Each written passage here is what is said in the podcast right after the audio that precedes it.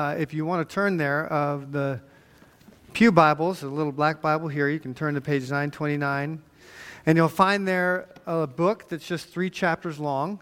Some people would say Habakkuk. I say Habakkuk. So you can, you say potato, I say potato type thing. This is Habakkuk. And we're going to take a look kind of at, at just a, a, quick survey, really, of the entire book. So rather than reading all the, the scripture text for today, I'll be doing that along the way. So turn there to page 929, and we'll take a look at this. Um, this is a really interesting book, and I think it's quite refreshing as well. I don't know how many of you ever think that um, you're still trying to figure out what it means to have faith. Well, how, how do I put this all together? I, I, don't have it entirely figured out. There's lots of questions. Even if you said, Yes, I believe, then life goes on and it doesn't seem to all uh, fit together. Um, may, I'm guessing you've probably been to that point at some point where you're looking at God, I thought I had this figured out, and now I just don't get it. And it's not just life and faith, it's God Himself. Like, it seems like I don't understand what's happening in light of what I thought a category I had about you was. And if, if, you're, if you've ever been there, you're not alone. And this isn't just people who are young in their faith who ask those kind of questions. Habakkuk was a prophet. He was somebody who God endorsed and said, You're my man. You're going to speak to this generation the very words of God. And most prophets, as we know, receive messages from God, like this is an oracle, you'll see, a message from God, and speaks to the people. What's interesting about Habakkuk is the way this book begins is it's Habakkuk speaking to God, saying, I don't get it. What's going on? I can't fit this all together. And he's asking questions of the God who's told him to go and speak to the people. So this is someone like he's got a seminary degree, he's written books. Back in his day, he's gone on tour and signing bonuses and everything like that. And he says, "Wait a second. Do I really believe this? How do I does this really make sense?" He's struggling with that. He's trying to figure it out. Well, what does he say? And if you're opening up already, and I have it up here too, but right from the beginning in Habakkuk chapter 1, we find this going on. I mean, there we read in the first four verses the oracle that Habakkuk the prophet received from God. How long, O Lord, must I call for help, but you do not listen? Or cry out to you violence, but you do not save? Why do you make me look at injustice? Why do you tolerate wrong? Destruction and violence are before me. There is strife and conflict abounds. Therefore, the law is paralyzed, and justice never prevails. The wicked hem in the righteous, so that justice is perverted. And he starts by asking a question. His first question is this God, why don't you listen? Why don't you care? I mean, it appears that I'm crying out to you and I'm even speaking on behalf of you, and it doesn't seem like you're really listening. Are you really there? And if you are there, then do you really care? Because it seems like if you're listening, it's one of those things where, you know, a parent to a child, you know, are you, are you listening? Yeah, yeah, I get it, I get it. And then there's no behavioral response that's different. You know, by listening, I mean, are you willing to obey? There's no action that goes along with it. And he's struggling with that.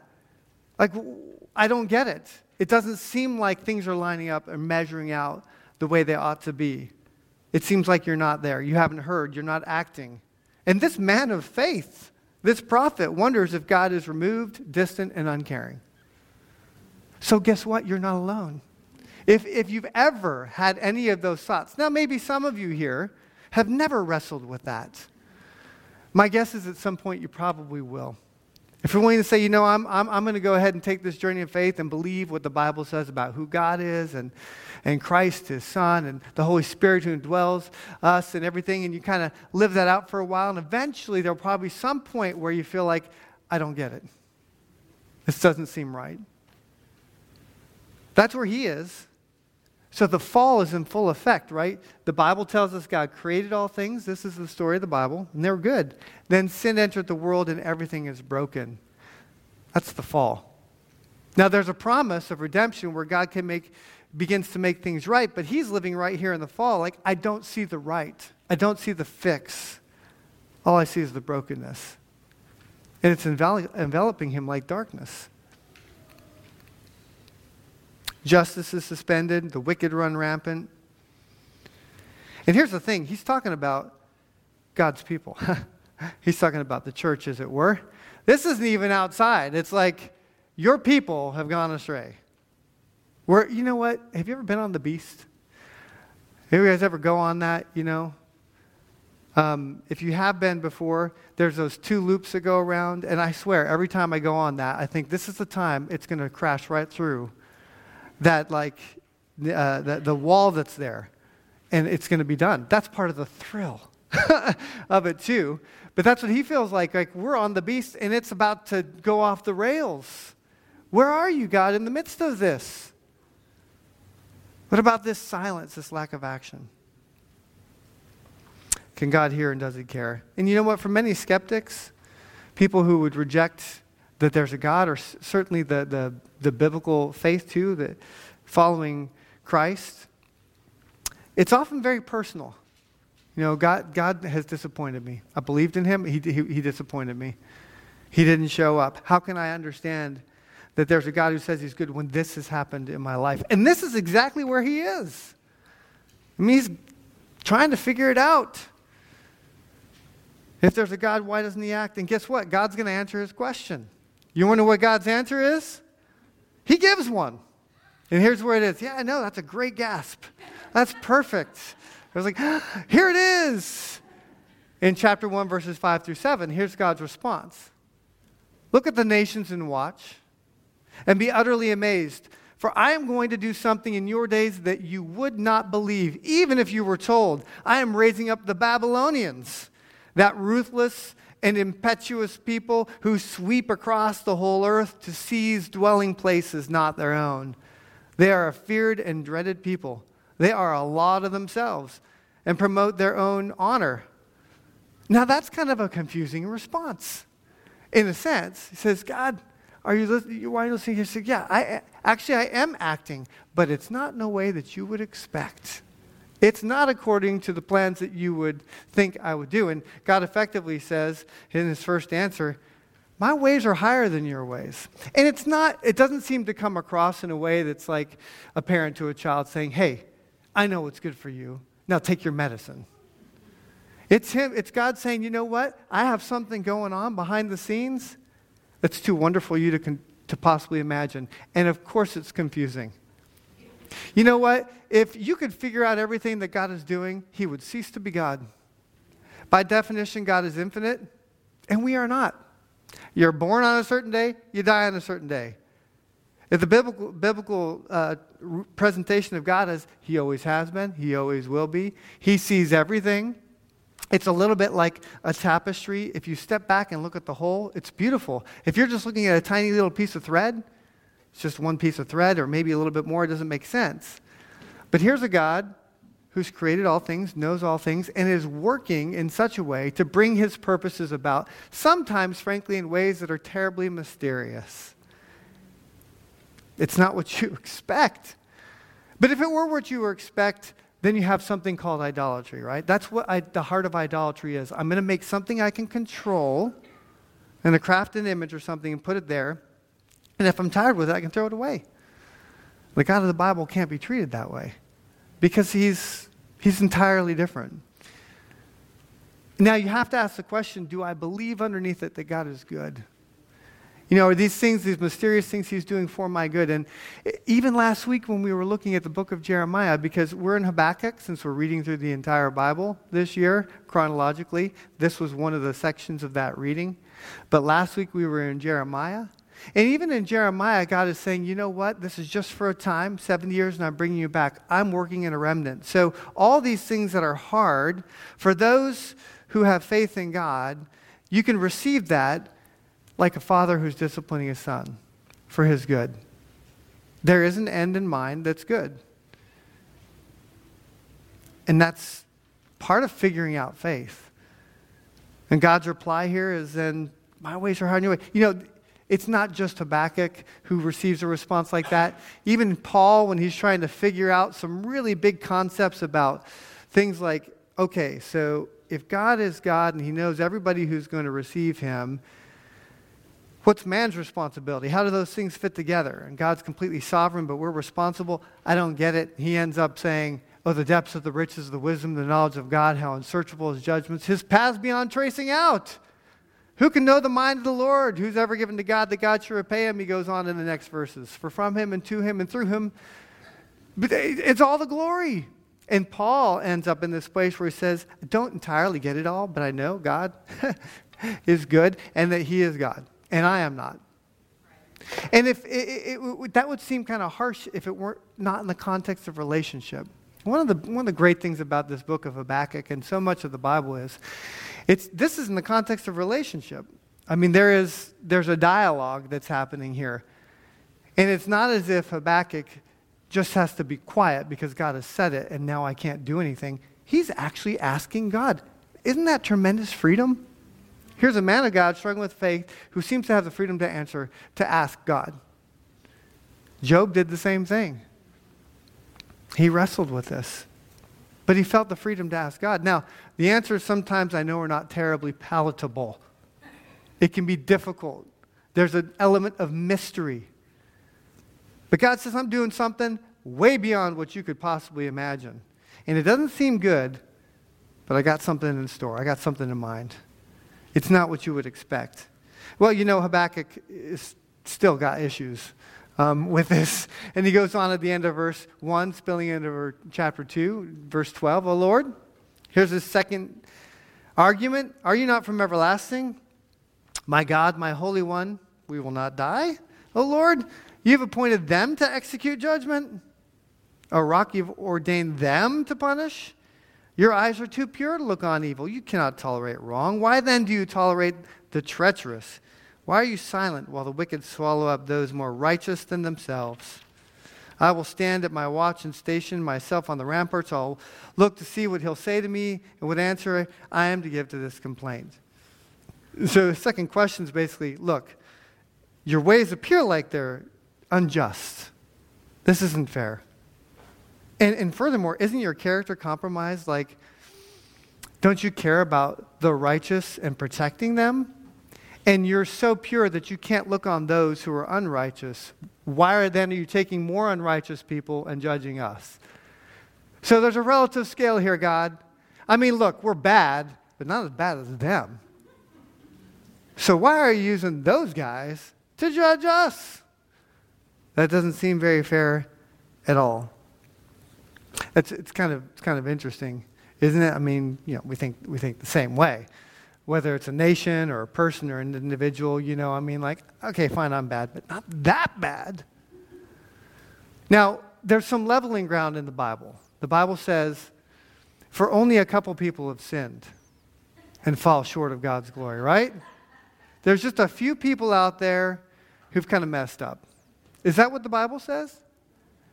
Oh, what word does it use for sin? How many people have done it? All have sinned and fall short of the glory of God. Every single so frankly, we're all kind of on equal footing here. Now some of us look a lot better. We know how to appear as if everything is good. And, and obviously, there are some, some people who are just so out of control that it's like, wow, it's obvious. But the, different, the sin, sins may be subtle or may be obvious, they're all sin. And so before God, none of us has an ability to say, How dare you judge me for my sin? When that person over there is far worse. It's like, yeah, let's send the spotlight on you. I'll take care of them. And actually, that's what he says in response. The Lord replies, Don't worry, I got this. Justice is going to be served. Chapter 2, verses 2 through 5. The Lord replied, Write down the revelation and make it plain on tablets so that a herald may run with it. For the revelation awaits an appointed time. God's expectations, or we don't, it doesn't do what we might expect, and He doesn't do it in the timing we might expect. There is an appointed time. It speaks of the end and will not prove false, though it linger. Wait for it. It will certainly come and will not delay. See, he is puffed up. His desires are not upright, talking about Babylon. But the righteous, the contrast is the righteous will live by his faith. Indeed, wine, now again, Babylon betrays him. He is arrogant and never at rest because he is as greedy as the grave and like death is never satisfied. He gathers to himself all the nations and take captive all, takes captive all the peoples. And if you read on, you start seeing that there are some consequences that are going to come to Babylon. Yes, in space and time, but things that are going to come even later beyond that, that you'll probably never see in your lifetime. And I'm going to serve out justice. You know, it's funny, most of us want justice. I mean, I don't care who you are believe God, don't believe in God. You have this sense that if somebody's done something wrong, they deserve some sort of consequence for that, especially if it's against you. But not so many of us are okay to receive the consequences of our own personal offenses to others. We'd like to receive grace. No, justice for them, grace for me. Right? And, and that's kind of what God is saying is, look, I'm going to I'm going to take care of this. And at a point appointed time in the future, Babylon will be dealt with. He is dealing with their sin, just as de- he's dealing with the sin of Israel in a different kind of way. And some of their sin, he says, is causing, it's like reaping and sowing. What they reap, you know, they're going to sow, they're going to get. I mean, they're an impetuous people, and, and yeah, I'm using them to judge you, but there's some baked in consequences to their own sin. And you can read about some of that in Habakkuk and other places as well that they will experience. This is like, you know, our own bodies. We're designed with reaping and sowing. Like if, if you're reaping a diet of Cheetos, what was the other stuff that you had in that little skit? Cotton candy and double stuffed Oreos, I think, and that kind of stuff like that. And you know, in, in, in the short run, you may not experience some consequences, but eventually you will, you'll, you'll, what you've sown, you'll reap. You're going to reap something, whether it's in, in weight or blood pressure or I don't know, something. I mean, this is, this is a law God's baked in there. And he says, you know what, that's true even for cultures, people, whatever they're receiving some of their just consequences. But I have something even that's coming as well. There's a time when we all stand in judgment before God. And we have to account for everything that we've done. And those people are no exception. And they're storing up for themselves a whole bunch of hurt in the future. Now, if God says that's true for all of us when we stand, what hope do any of us have? What hope is there? If I were to take just a moment to, to, to put on the projector here, which seems to be a little off. Nothing is perfect in this world, right? and, you, and, you were, and you were to uh, project your life on there, every single part of your life. And I just went to the highlights, the ones that are embarrassing and full of shame. And, and not just visual. What if we could, could like color your, your thoughts on, on a picture board here and too and stuff? Who wants to volunteer to go first? okay? Nobody would want to do that because we're terrified of that. There's shame. Uh, uh, uh, all of us standing before God, I mean, who, which one of us can stand? Which one of us can stand? There's only one person ever who did everything right and who never disobeyed. And you know who he is because you're in a Christian church. And you've already heard about him. He's Jesus, right? Christ. Now, that's what's so significant about what we call the good news. Because those who have faith, even if they're still trying to figure out, I don't get it, but they say, you know, I'm willing to put my trust in Christ, that's the great exchange. Because when that, when that film goes up, you know what's going to happen for those who've believed in Christ and who've trusted in Him? Christ is going to step in there and say, Go ahead, take a look. You're not going to find anything. He's the perfect son. And you're scrambling into the gates because he took all the punishment for you. That's why Christ is a big deal to followers of Jesus. And this is the Bible saying there's, there is a time when all the rights will be wrong, uh, all, the, all the wrongs will be righted, and you can't stand on your own in that moment. You need an advocate. And even back here in the Old Testament, then we're being pushed to say, who's going to make that right? Can anybody stand before God? Only those who are in Christ. And maybe you caught it there, right in the middle. See, he's puffed up, but his desires are not bright. But the righteous will live by his faith. Right over there. How do I live in the midst of all this stuff? I, I have to live by faith. And the righteous, the person who's made right with God, lives by that faith. This is something that set some people free. You know, Martin Luther, some of you may know him. He was a, he was a monk. And he wanted to please God. He was somebody who wanted to live life for God. And at the end of the day, his big problem was have I done enough to be right with God? That's fundamentally what he struggled with. And every day he, he was like, I haven't done, he was terrified. I haven't done enough to please God. I haven't done enough to please God. I'm going to stand before God in judgment and I won't measure up. I, I haven't done enough. And it wasn't until he really grasped this verse here that he was set free. For in the gospel, the good news of Christ, a righteousness, being, having a right standing before God, the righteousness of God's revealed. The good news of Christ. A righteousness that's by faith from first to last, just as it is written. And he reaches back here to back to 586 BC, and he pulls this verse out of Habakkuk chapter 2, verse 4. And Paul, who's writing thousands or hundreds of years later, says, The righteous will live by faith. And that verse Martin Luther came to understand means like, oh, at the end of the day, when I say, have I done enough good? He's able to say, no, but thanks be to God through Jesus Christ, because he has. And he was able to say, it's not about what I've done, it's about what Christ has done. So now the issue is my faith in the object. The object is Christ. If I'm believing in him, then I'm acceptable before God. And I have no fear of judgment, but instead the good word that came to Jesus, who said, Well done, my good and faithful servant. That's the only hope that this tortured his soul. So much shame, but he's set free in this, the gospel, the good news. The righteous will live by faith. When the Bible talks about faith, we'll see how this shows up. That, uh, you, what's happening? Help. Okay, faith.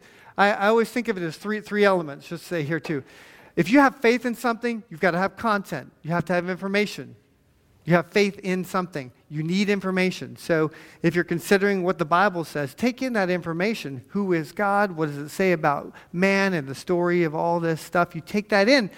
But then eventually, to have biblical faith, you have to believe that it's actually true, right? You move from information to, you know, I think this stuff is really true.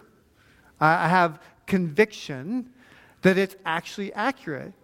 But biblical faith doesn't just, a lot of people stop there. Like, yeah, I go to church, I believe it or whatever. That's not the picture of faith. The righteous will live by faith. It shapes all of your life. And that element's trust. Like, okay, God, I'm going to live and trust in this. And I'm it's going to shape all of my life. That's what biblical faith is like. Now, do you think Habakkuk had a biblical faith? by that definition? Yes. So I would say yes. So if you got it, if you got all this stuff, you do the, the you have the content, the information, the conviction, and the trust, then life is easy. And you never have to wonder about how does this all fit together? Of course not. That's what Habakkuk comes to and says, I've still got questions. I got issues. but what you can do is you're doing you're exploring that in community, and those that schema, your way of looking at the life, it matures. It grows. You're putting more things together. You're figuring out faith. And guess what? There are going to be times when you come into a crisis of faith and you think, everything I knew is shattered. Is this really true? What I find refreshing about the Bible is you have the freedom to be in that space. You just, you do. There, there are other faith systems that don't allow you that kind of freedom. You can't ask any questions. You're not allowed to, to wonder. When I read the Bible, that's not what I discover. I discover a faith that's pretty rooted in things as they are. I'm confused. I don't get it. I thought I had this figured out. It seemed to me like if I did this, I would get this. And it feels like I see that in your word. I did this and I got that. what gives? Can you say that with biblical faith? I think so. I think that's also part of how God's designed us to build that kind of trust. In dark moments. There's some of the greatest theologians in history, people write about this stuff, who are honest about these things, have been through really dark times where they wonder, is this real? And uh, I, I don't get it. I don't understand. And some of them have written about it. Probably a lot of them haven't because they fear what might come. When I open up the pages of the Bible, I see people being pretty honest about what they're struggling with. Faith has the freedom to wonder. And so here we have this, this prophet, and he's like, What is faith? So, and I'm going to, uh, you know, just give you some real practical things, and I'll try to hit these real fast for you, because I don't think I'm going to get to 40 minutes, but you're probably thinking I'm getting close to it. So, what does it look like? You know, I'm, I'm talking about faith that's kind of theory, con- content, conviction, trust, whatever fancy words, haha. What about my life? You know, how does this really figure out? Now, Habakkuk actually shows some of what it looks like to live by faith because chapters 1 and 2, question, answer, question, answer. And then he's just kind of showing in chapter 3 what does that mean for him. So, just real quickly, because in these verses, he talks about it a prayer of Habakkuk the prophet. This is the way he ends, starts that third chapter. He says, Okay, I'm going to pray about this. And then he makes these conclusions in 16 to 19. I heard and my heart pounded, my lips quivered at the sound, decay crept into my bones, my legs trembled. Yet I will wait patiently for the day of calamity to come on the nation invading us. Though the fig tree does not bud and there are no grapes on the vines, though the olive crop fails and the fields produce no food, Though there are no sheep in the pen and no cattle in the stalls, and everything's working against them, yet I will rejoice in the Lord. I will be joyful in God my Savior. The sovereign Lord is my strength. He makes my feet like the feet of a deer. He enables me to go on the heights. And he says this whole thing he's just written is for the director of music on my stringed instrument. So he's sipping coffee. And he got out his guitar and he's going to be honest with God about what he's wrestling with. And he says, here's what, it, here's what it looks like. What does faith look like? Well, first, if you want to practice biblical faith, according to Habakkuk, in the midst of all the craziness, you pray, right? You talk to God about it. He says, here's a prayer to God. You know what? I'm going to stop talking to other people about how disappointed I am with God. I'm gonna, or how confused. I'm going to say, God, I'm confused. That's what he's been doing. I'm going to talk to you about this. I'm going to cultivate a sense of your presence in my daily life. Whether it's something that's like in a closet, just focused, or as you're driving down the road saying, Lord Jesus Christ, Son of the living God, have mercy on me, a sinner. You pray. I mean, honestly, what sermon doesn't end with this kind of practical thing? You pray. You talk to God. He's accessible. See? It's not like you have to wait until a Sunday morning and let somebody else shape some words. You can do it. This is, this is what faith looks like. You talk to God. Uh, are you there, Lord? I, that's talking to God. Uh, according to Him, what does faith look like? I'm trying to give you something practical. Talk to God. I mean, you can do that in your head, obviously, like just whatever's going on. Lord, I'm confused, or Lord, have mercy, or Lord, provide, or I need you. Talk to him. He's not far away from each of us.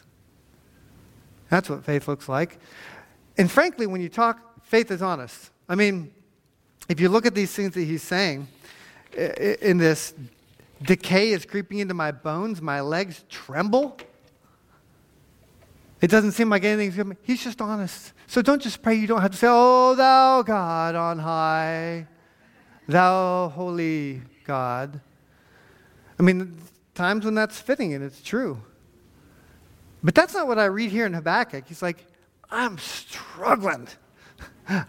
I'm hungry. I'm tired. I'm cranky. I'm confused. I don't get it.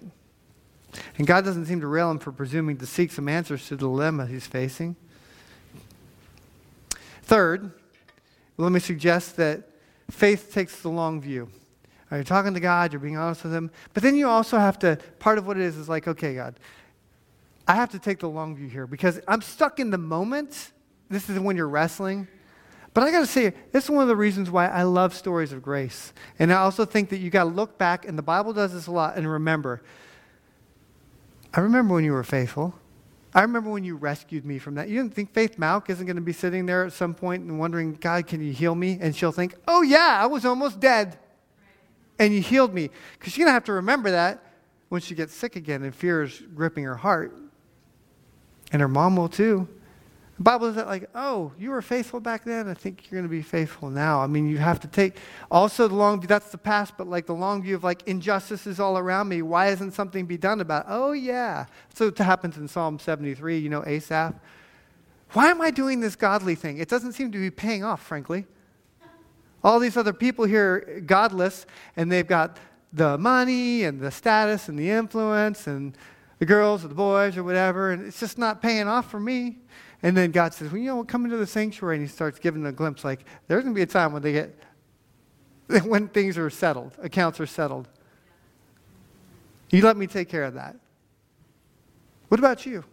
And he, sa- he, he worships God and he says, Oh, there's a bigger plan here. And I'm just kind of stuck on stupid, which is me. It takes the long view, a long obedience in the same direction. That's a picture of biblical faith. He finds strength in, in God. By the way, the, the faith takes long view. The fig tree doesn't bud. There's this quiet patience because the assurance that God's at work in his time. And then he actually finds strength in God.